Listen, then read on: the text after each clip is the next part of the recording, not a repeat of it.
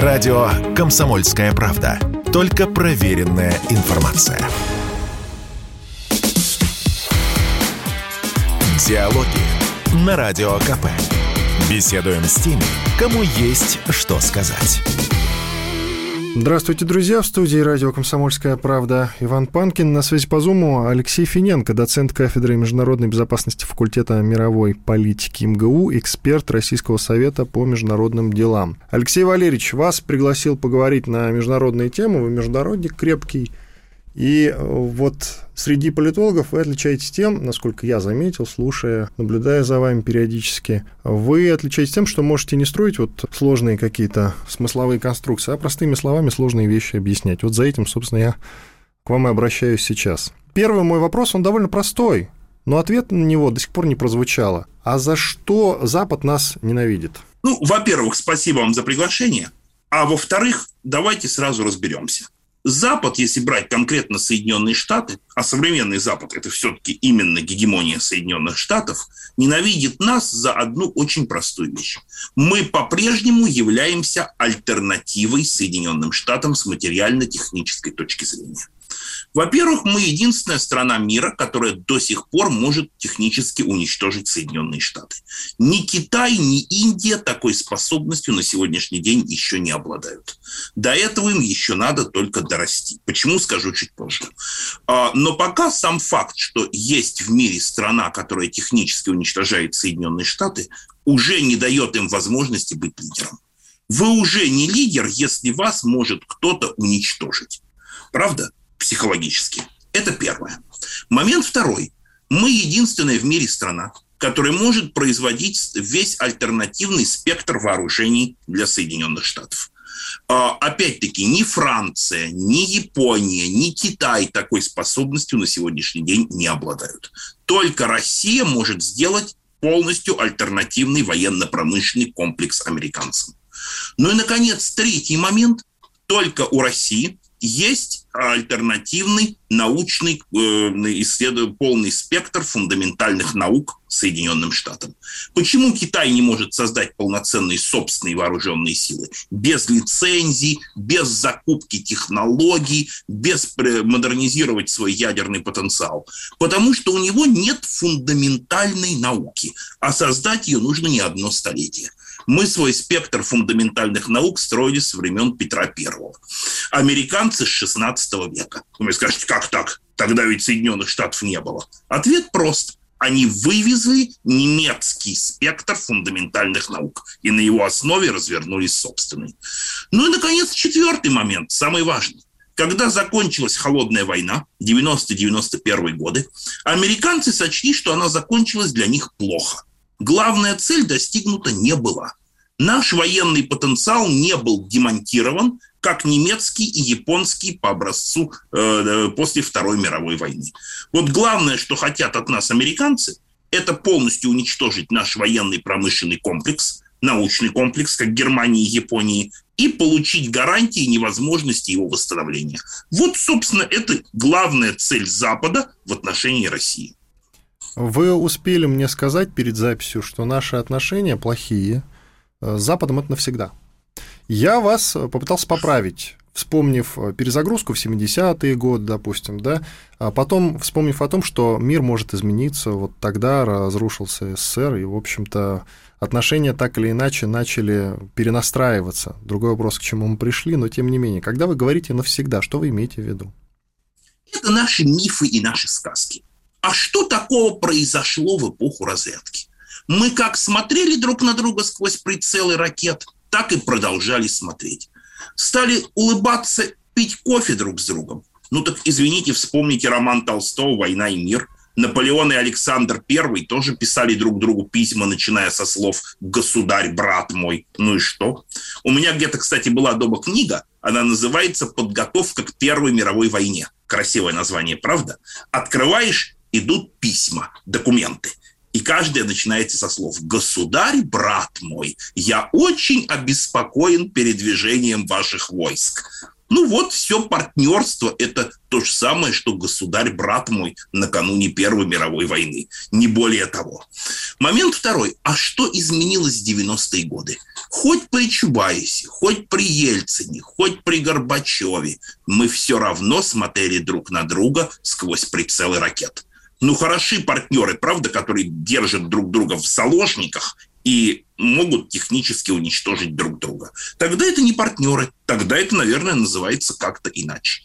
То есть как раз наоборот, после распада Советского Союза наши отношения не перешли в качественно новую фазу материально-техническая основа наших отношений осталась точно такой же, какой была в советско-американских отношениях и как она сложилась после Второй мировой войны. Ничего пока принципиально нового здесь не произошло.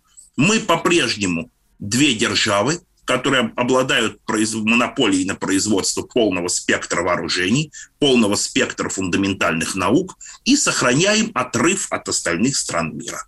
Пока это все сохранялось и в 90-е, и в 80-е, и в 2000-е, и в 2010-е годы. Ничего здесь принципиально нового не произошло. Момент тогда второй вопрос. Если у нас такие враждебные отношения, почему у нас не было до сих пор Третьей мировой войны? А не было ее, я думаю, у нас по двум причинам. Первое. У нас дефицит технических возможностей для ее ведения с 1945 года. А как нам, собственно, повоевать друг с другом? Вот где-то в 60-е и 70-е годы это была очень популярная тема. Обменяемся мы ядерными ударами с американцами. А что дальше? А дальше вопрос повисает в воздухе. Дальше должен теоретически прийти солдат-победитель, который должен установить свой порядок на данной территории. Но вот представьте себе, как далеко мы с американцами находимся друг от друга. Нас, мы находимся в разных полушариях Земли. Мы до сих пор не можем перебросить многомиллионную армию через океан и поддерживать военные действия в другом полушарии Земли. Эта задача остается до сих пор технически неразрешимой. Э, кстати, один раз была попытка такой войны. В 18-20 годы американская интервенция в советскую Россию. Казалось бы, и союзники у Соединенных Штатов есть внутри страны, а все равно поддерживать действия даже экспедиционного корпуса американцы не смогли технически. И уже к 2020 году вывели войска полностью из Советской России. А, момент второй. У нас был дефицит причин. Вот любая Третья мировая, любой крупный конфликт в Европе или в Азии между СССР и США привел бы к разрушению всей системы ООН и всей системы Ялтинско-Потсдамского порядка. А мы в нем занимаем привилегированные места. Правда? И Советский Союз, и Соединенные Штаты. Так зачем же нам было ломать этот порядок, где мы занимали привилегированные места? Ну и, наконец, третий момент. Американцам для войны с нами нужен солдат. Вот начиная где-то с конца 2000-х годов, а может быть даже раньше, американцы ищут солдата для возможной войны с Россией. Вот то, что сейчас происходит на Украине, на мой взгляд, это только апробация будущего конфликта. Вот как только мы получили на границах более-менее крупную армию с каким-то сопоставимым российским видом вооружений, мы сразу получили крупный военный конфликт. То есть американцы ищут солдата для будущего военного конфликта с нами. Вот так я бы ответил на ваш вопрос. Получается, что вот из того, что я услышал от вас, я делал такой вывод. Самой большой ошибкой Соединенных Штатов Америки и вместе с ними коллективного Запада это был отказ России, когда мы просились в НАТО. Сейчас а почему были... ошибкой? А сейчас почему бы были, ошибкой? А сейчас бы были на равных э, партнерами абсолютно. Да не, не хотят не... они с нами быть на равных а партнерах. Зачем им постоянный противник? Вот он зачем? Получается, он им необходим? Я не понимаю. Противник нужен по трем причинам. Первое, чтобы его ликвидировать. Вы единственное мы реальное на сегодняшний день препятствие их гегемонии после Второй мировой войны. Значит, нас нужно ликвидировать в том качестве, в каком мы существуем. Это кто же будет объекта потенциальной ликвидации принимать к себе в свой элитный клуб? Да, по большому счету, никто, правда? Ну, э, не помните, у Германа Гесса была хорошая об этом э, реплика. Ну, не могут олень и охотник разговаривать на равных. Это первое. Второй момент. Действительно, противник очень нужен, потому что он позволяет консолидировать собственное общество. Американцы очень внимательно изучали распад Советского Союза. И главное, они считают причиной распада Советского Союза – это формирование у советской элиты в 70-х годах беспрецедентного для России чувства внешней безопасности. Если нам никто не угрожает реально, можно проводить любые эксперименты с собственной страной. Никакая перестройка не была бы возможной без того чувства внешней безопасности, какой был у советской элиты. Сформировался в 70-е годы. Ну и, наконец, третий момент. Да, консолидации Запада необходимо наличие реального внешнего врага.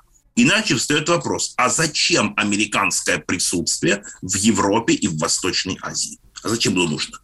Правда? Продолжение через несколько минут. Радио «Комсомольская правда». Никаких фейков, только правда.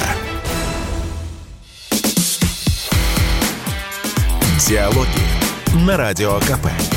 Беседуем с теми, кому есть что сказать. Ну что ж, продолжаем. Иван Панкин. В гостях у меня, правда, по зуму, не в студии, но тем не менее, Алексей Финенко, доцент кафедры международной безопасности факультета мировой политики МГУ, эксперт Российского совета по международным делам. Знаете, мне всегда казалось, что главным противником а, Соединенных Штатов сейчас является вовсе не Россия, а все-таки поднимающийся Китай. Я понял, я понял, я понял про ваш вот этот ваш момент по поводу ВПК, но ведь Китай совсем скоро, в принципе, поднимет уровень ВПК свой. И серьезно. Дело-то за малым и не за горами, разве нет? Нет, дело за крупным. Во-первых, эту мысль я слышу с 89 года, что Китай вот-вот поднимет свой ВПК. На дворе 2022 год. Ну, слушайте, он семи, семимильными шагами развивается, Китай. Сравните эти семимильные шаги с вооружением Германии в 30-х годах или с вооружением Германии или Японии в конце 19 века. Ну, честно, будет смешно, не правда ли? Или с нашим развитием военно-промышленного комплекса в 30-е, 40-е или 50-е годы. Ну, честно, все это будет вызывать улыбку. Момент второй. Понимаете, Китай до сих пор, американцы это прекрасно, э, американцы считают Китай не воинственной культурой. Ведь это очень важно, это самое главное. Насколько воинственный, насколько данный народ обладает воинственной психологией или не обладает. Вот китайская культура – это культура не войны. Это культура, скажем так, дипломатических пакостей, если называть вещи своими именами. Вспомните фразы Сунь Цзы, вспомните стратагемы. Главное – избежать войны.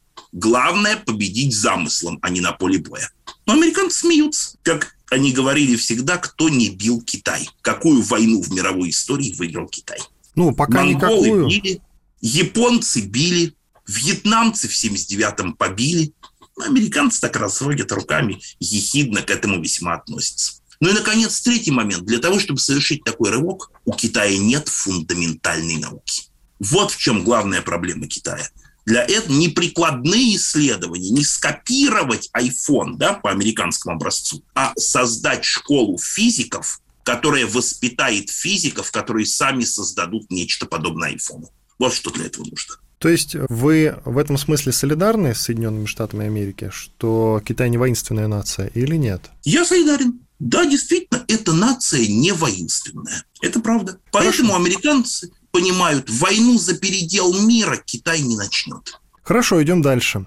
Вот э, наши бадания с НАТО, бадание теленка с дубом, где я не разделяю, кто теленок, а кто дуб, а в целом говорю, что так или иначе замкнутая такая история довольно-таки. Как вы считаете, она выльется в реальное противостояние? Вот эти вот бадания, я имею в виду. Конечно, конечно. Ну, прям в столкновение полноценное. Конечно. Вопрос в том, как и в какой форме будет происходить Вот, вот вопрос к вам. С какой? Вот мы представляем, что, понимаете, у нас в менталитете уже сложилось какое-то странное представление – что для нас война – это только Вторая мировая и никакая другая. А кто нам, собственно, это сказал? Во-первых, история знает множество ограниченных войн.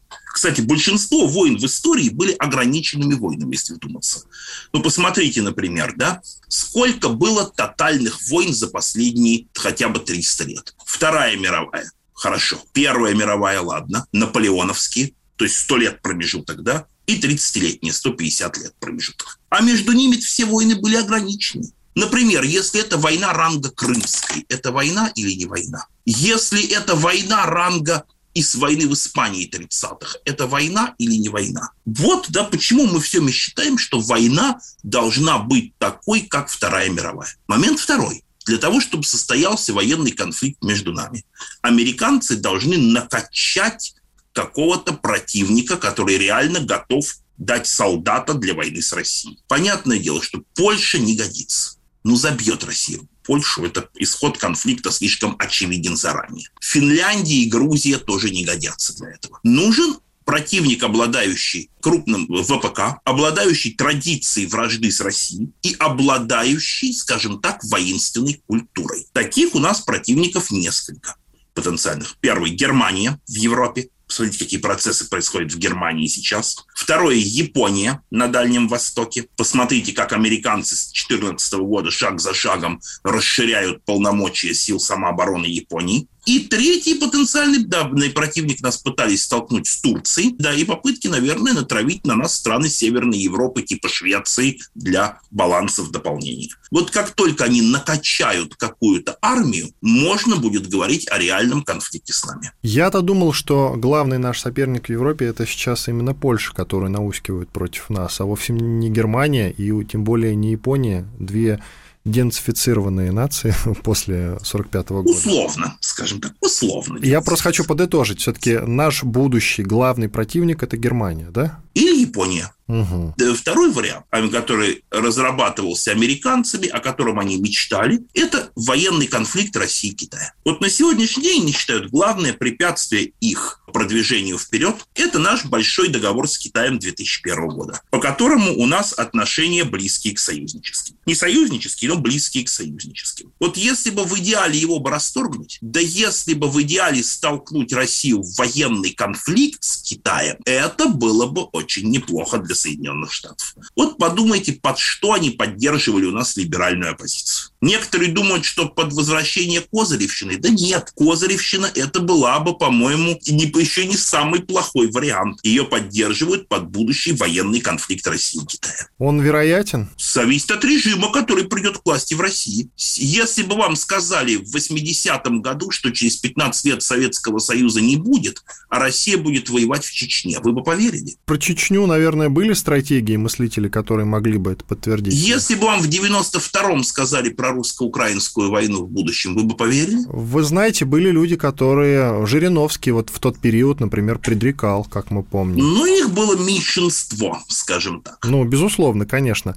Ну, в общем, главное хрущевщины не допускать, и в отношениях с Китаем все будет хорошо. Я так могу это рассудить и трактовать. Идем дальше. Войны будущего. Много говорят просто про ядерную войну. Во-первых, возможно ли ядерная война в ближайшей перспективе?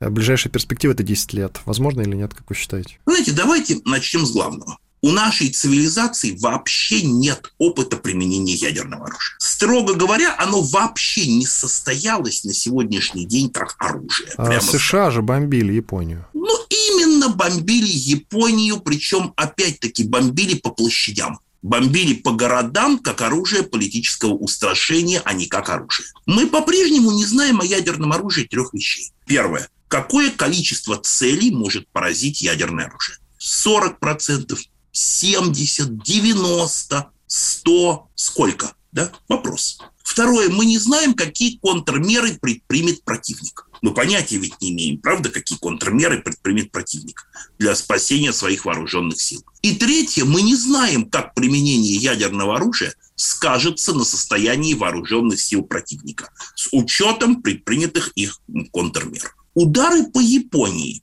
Ну, во-первых, у Японии не, не было ни крупных э, бомбоубежищ в Хиросиме и Нагасаки, не было, не проводились никакие эвакуационные мероприятия. Далее не было систем ПВО, способных поражать американцев. А как это все будет вестись с противником, у которого это все есть, мы опять-таки этого не знаем. Да и, строго говоря, откровенно уж если говорить, в Дрездене погибло больше, чем в Хиросиме. Давайте не забывать и об этом моменте тоже. Поэтому как будет выглядеть э, ядерный конфликт на сегодняшний день не знает никто. Все наши теории ядерного сдерживания – это пока игра ума. У нас нет никакого, скажем так, эмпирической базы под, э, под то, чтобы подвести под э, какие-то реальные основания. Момент второй. Вовсе не обязательно конфликт между ядерными державами должен э, прирасти в ядерную войну. Давайте вспомним Вторую мировую. Химическое оружие было у всех, его никто ни разу не применил. Когда мы говорим, что, да вы, вы знаете, любая страна под угрозой разгрома применит ядерное оружие, американцы улыбаются и спрашивают, товарищ Сталин был жестким лидером? Жестким. Когда немцы стояли под Москвой, он ударил по ним синильной кислотой или какими-нибудь фосфатами? Нет. Когда немцы были под Сталинградом, Сталин ударил по ним химическим оружием? Нет. Когда мы подходили к Берлину, немцы ударили химическим оружием? Ответ – нет. Да? Когда немцы напали 22 июня 41 мы ударили по Кёнигсбергу в ответ химическим оружием? Нет. Да? Франция капитулировала в 40-м, химическим оружием не воспользовалась. Поэтому будет ли обязательно доведен конфликт до степени ядерной эскалации, это тоже большой вопрос. И опять-таки третий момент. История знает примеры войн, сдержав немало, держав с участием, э, держав с, с ядерным оружием, которые не переросли ни в какую ядерную эскалацию. Фолклендская война, Аргентина, Британия. Ну, не побоялась Аргентина напасть на Британию, правда? Несмотря на наличие у нее ядерного оружия. Да, Британия смогла отбить обратно, действительно. И довольно быстро. Вьетнам, Китай, 79 год. Ну, не побоялся Вьетнам создать казус Белли для, для Китая. Не правда ли? Не побоялся он его ядерного оружия. И Грузия в 2008 году не побоялась наличия ядерного оружия у России, нападая на наших миротворцев. Поэтому дойдет ли этот конфликт до степени ядерной эскалации, это очень большой вопрос. Да и Украина, судя по всему, не боялась, в общем-то, нашего ядерного оружия. В том-то и дело. Ну, кстати, да. Хорошо, принято. Продолжение через несколько минут. Чтобы получать еще больше информации и эксклюзивных материалов, присоединяйтесь к радио «Комсомольская правда» в соцсетях. В отечественных социальных сетях. Смотрите новые выпуски на Рутьюбе, читайте телеграм-канал, добавляйтесь в друзья ВКонтакте, подписывайтесь, смотрите и слушайте. Радио «Комсомольская правда». Самая оперативная и проверенная информация в эфире и соцсетях. Диалоги на Радио КП. Беседуем с теми, кому есть что сказать. Алексей Финенко на радио «Комсомольская правда», доцент кафедры международной безопасности факультета мировой политики МГУ, эксперт Российского совета по международным делам. Я Иван Панкин. Продолжаем разговор. Что касается тогда того, как будут себя вести Соединенные Штаты вот в противостоянии с нами, я, по-моему, ваш комментарий читал по поводу того, что они будут выдавливать нас с постсоветского пространства. Вот, например, активно наседают на Ереван американцы, да, Грузию, Украина. То есть их тактика заключается в этом, выдавливании наших интересов. Казахстан, опять-таки, Узбекистан, кстати, наверное, тоже. Киргизия, не знаю, но там полно вот организаций, относящихся к фондам Сороса. В этом их тактика заключается. И не только тактика, но и стратегия. Первая задача, которую поставили перед собой американцы еще в 1992 году, не допустить восстановления Советского Союза в какой-либо форме. Почему им так нужна Украина? Потому что Украина – это главный гарант невосстановления Советского Союза. Почему они так нервничают из-за нашей спецоперации? Они считают, что мы пересматриваем итоги распада Советского Союза. Ни больше, ни меньше. Поэтому такая истерика и в Европе, и в Северной Америке, что Россия, рушится краеугольная основа современного мира. Рушится идея невозможности восстановления бывшего Советского Союза. Это главная задача американцев на э, перспективу. А дальше их задача, после того, как выдавив Россию из всех союзных республик, заняться в идеале самой России. Те, кто не верит, вспомните политику США в двух чеченских конфликтах 90-х годов. Как же нам отвечать американцам? Вот так, чтобы достойно, а? Вы знаете, во-первых, э, для того, чтобы отвечать американцам достойно, мы должны сделать для себя несколько основных решений. Первое решение внутреннее мы должны принять. Мы должны понять, что это наш враг. Вот пока мы не приняли, что это наш противник, это наш враг, а мы все время задаем себе вопрос, а может, они нам не противник? А может, они нам не враг? А может быть, это мы придумали, что они нам враг. А может, это какие-то дяди внутри нам доказывают, что они нам враг. Американцы смеются этим пользуются. Это первое. Момент второй. Нам нужно ставить перед собой очень четкие цели и их, и их достигать. И, наконец, третье, в чем наша главная ошибка со времен Холодной войны, это в то, что мы любим много грозить, но далеко не всегда выполнять. А англосаксонская культура – это культура силы. Это культура, основанная на голой культе голой силы. Они считают, что или ты победитель, или ты слабак. Третьего не дано. А что вы в этой связи предлагаете? Бить ракетами по Биг Бену или что? Зачем нам бить ракетами по Биг Бену? Когда мы до сих пор не уничтожили ключевые железнодорожные узлы Украины. А, кстати, с чем вы это связываете? Знаете, вариантов может быть очень а много. вы к каким склоняетесь? Вы знаете, я э, склоняюсь к тому варианту, что мы все-таки оставляем возможность для заключения какого-то политического соглашения с нынешним правительством Украины. Все-таки мы не считаем, что его надо сносить подчистую.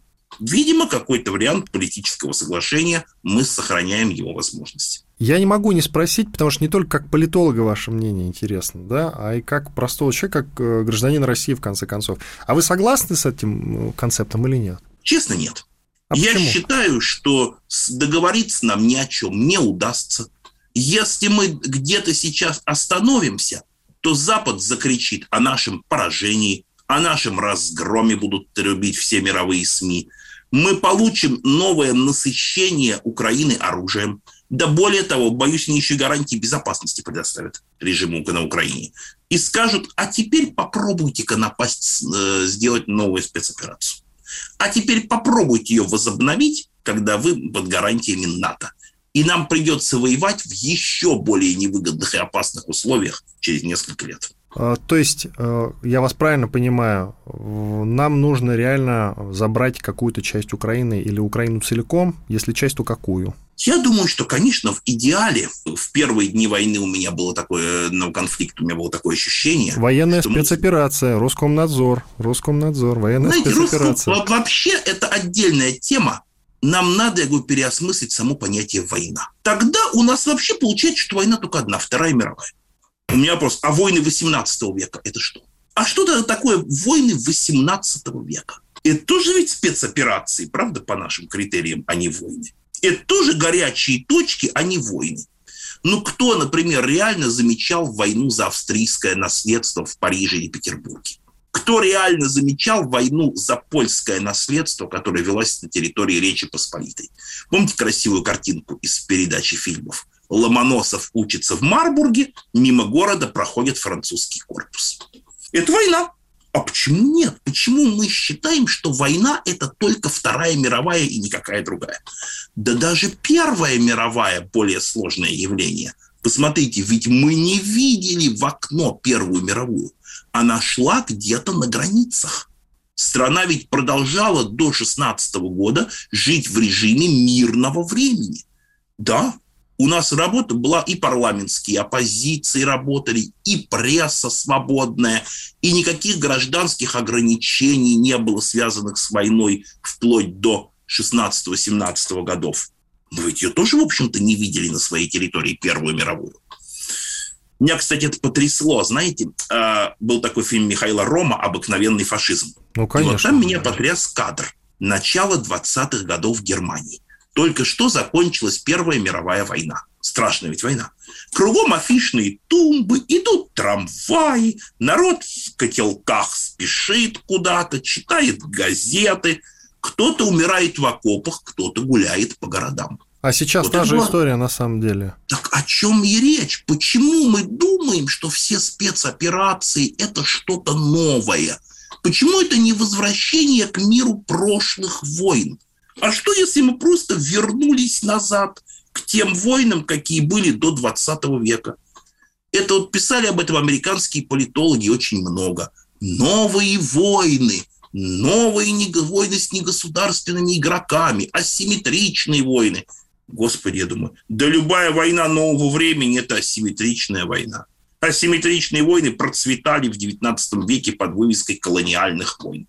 Просто американцы историю не знают. И им кажется, что то, что делают они, это первый раз в мире.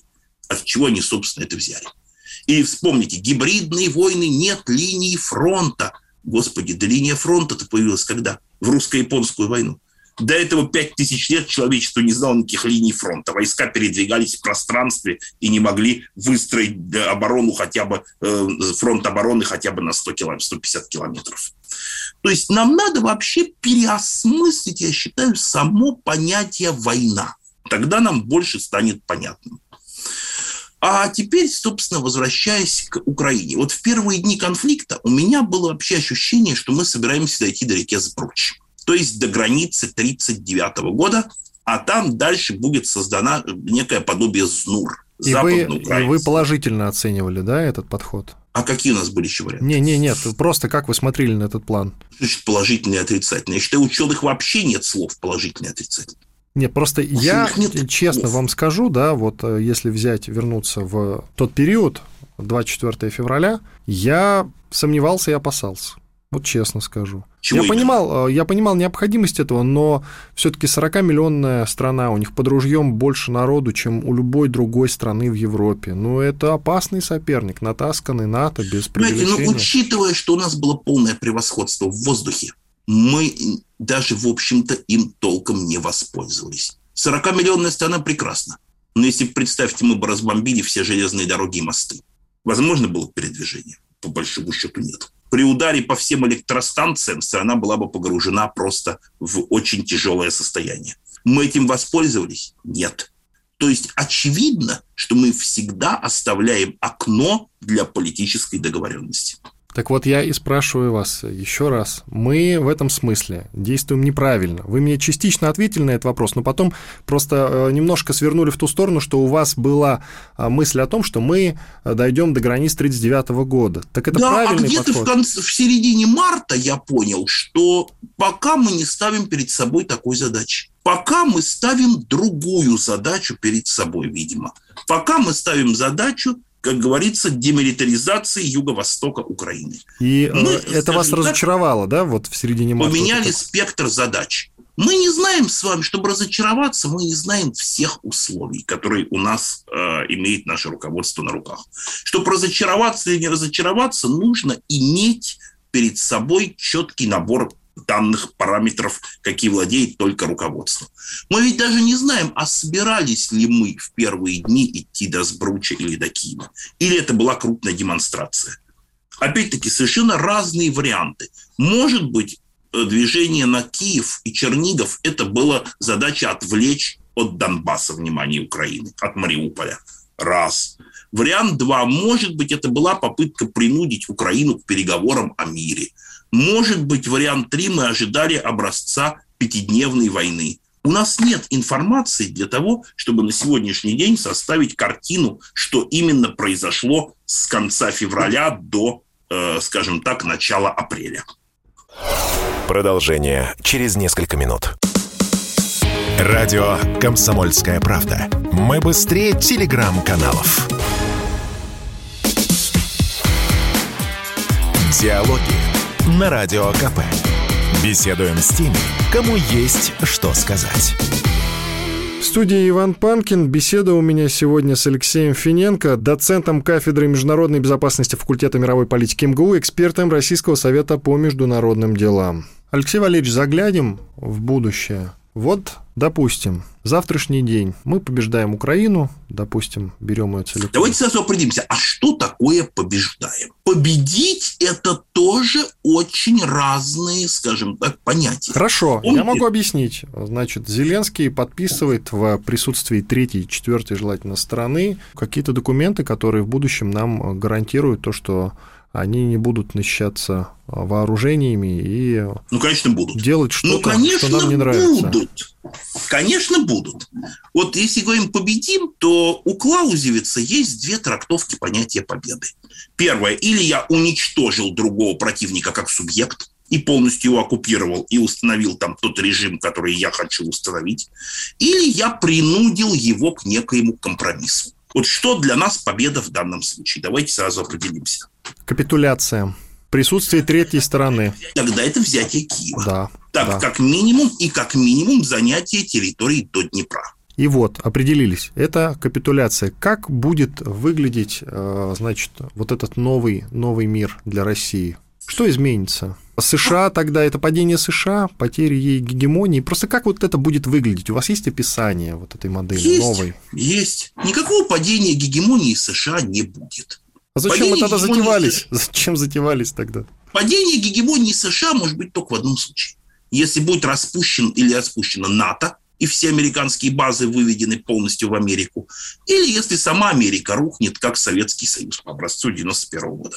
Вот тогда это конец американской гегемонии. Вы говорите, зачем затевалось? А давайте вспомним, что век французской гегемонии длился 150 лет. Мы как тут забываем, да, что век французской гегемонии длился от Ришелье до Наполеона. И понадобились наполеоновские войны, чтобы сокрушить французскую гегемонию. Так вот, на минуточку. Это не быстрый процесс это не сегодня началось, а завтра закончится. А, правда? то есть мы фундамент закладываем только. Конечно, это только кирпичик для движения в будущее, и не более того. Как будет выглядеть будущий мир в этом, в этом сценарии?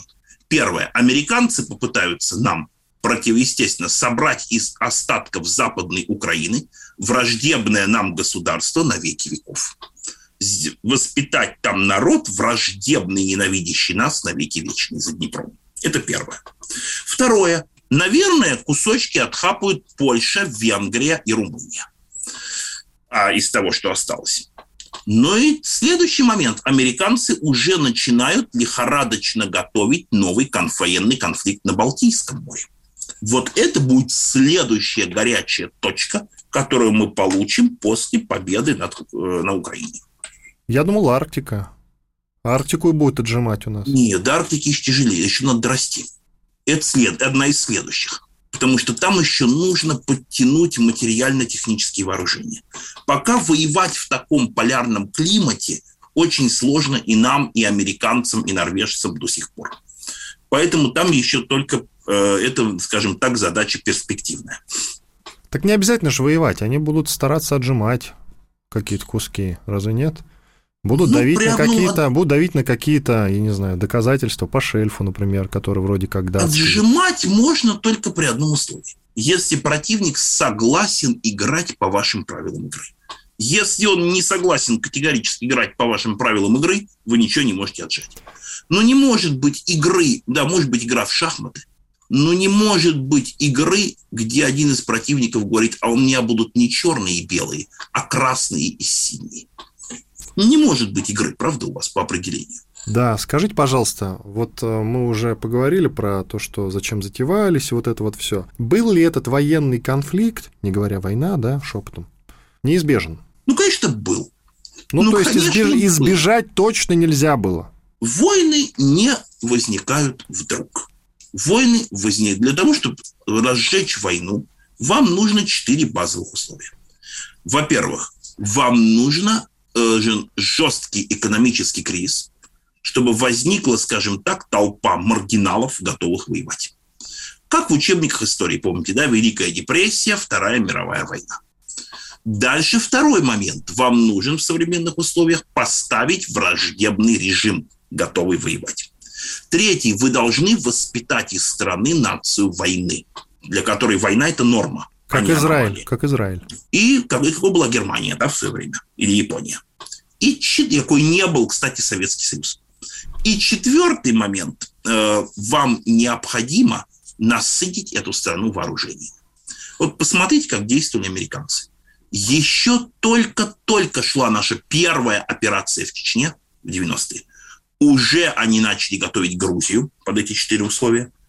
Разворачивать сначала дало бей Абхазию и Южную Осетию, даешь войну реванш, а затем неплохо повоевать с теми, кто стоит за ними, да? То есть с Россией.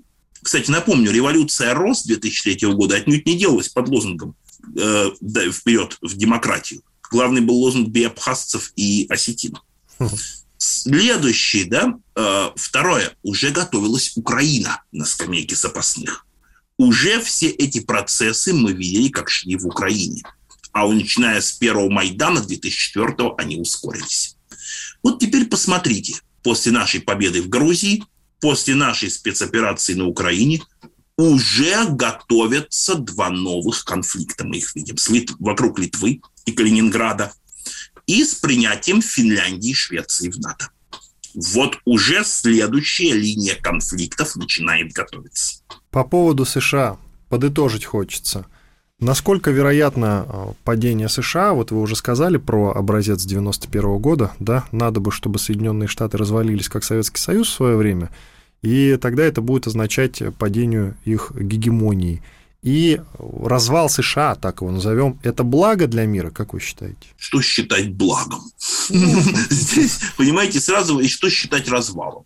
Кстати, а как вам понравится другой интересный сценарий? Давайте. Что США не развалятся, а перерастут во что-то большее. Во что-то большее? Больше, чем были в начале нулевых, в конце 90-х? Конечно! Посмотрите, Британия с выходом из, из Европейского Союза начинает формировать, а, возрождать идею интеграции на базе бывшей Британской империи. Строим, быв, строим большой англосаксонский дом. Британия, Австралия, Новая Зеландия, Канада. А если Соединенные Штаты присоединятся к этому процессу? Например, сбросят с себя 5-7 латиноамериканских штатов – и пойдут к маме Британии в большое интеграционное объединение. Мы получаем огромную, мощную, да, объединенную систему англосаксов.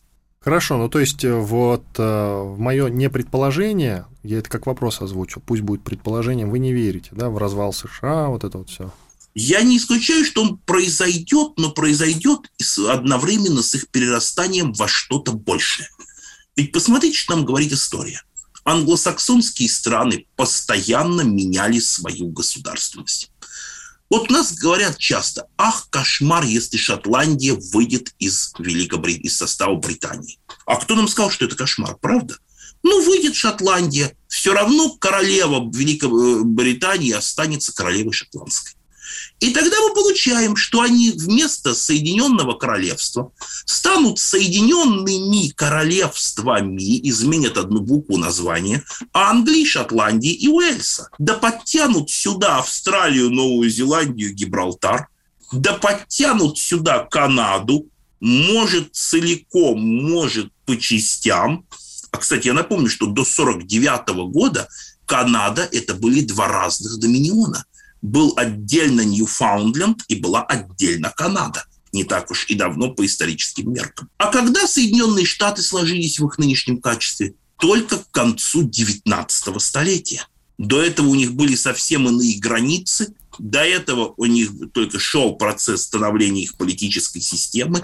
Так что это характерно для англосаксонского мира. Вот эта подвижность, скажем так. Ну, хорошо. Хотя мне не хочется вам верить, хочется сомневаться в ваших словах, если честно, потому что уж много, слишком много говорит о том, что так или иначе ничего хорошего Соединенным Штатам, я имею в виду внутреннюю политику, не светит. Возьмем... В нынешнем качестве, да. Я с вами полностью согласен. В нынешнем качестве, безусловно. А вот как они оформят этот переход к чему-то другому, это уже другой вопрос. Вот вы про коалицию коротко, у нас буквально минутки полторы остается. Вы про коалицию Соединенных Штатов, новую, еще не созданную, сказали. А что касается наших коалиций, вот у нас есть БРИКС, да, страны БРИКС, Бразилия, Китай, Индия, Россия, Южная Знаете, БРИКС Африка. американцы не боятся, я вам сразу скажу. Они считают, что у них там есть их глобальный штрейкбрехер под названием Индия. Индия всегда заблокирует превращение БРИКС в антиамериканский альянс. Это их глубокая уверенность. А это действительно так или это только их уверенность? Знаете, к сожалению, так. Я вот вспоминаю, начиная с 2016 года, на всех саммитах индейцы блокировали все жесткие антиамериканские резолюции в рамках БРИКС. Ну что ж, ну мы будем надеяться, да, и рассчитывать. Хотя на Бога надейся, как известно, но сам не плашай. Спасибо большое. Иван Панкин и Алексей Финенко, доцент кафедры международной безопасности факультета мировой политики МГУ, эксперт Российского совета по международным делам. Алексей Валерьевич, благодарю вас. До свидания. Спасибо вам. До свидания. Диалоги на Радио КП. Беседуем с теми, кому есть что сказать.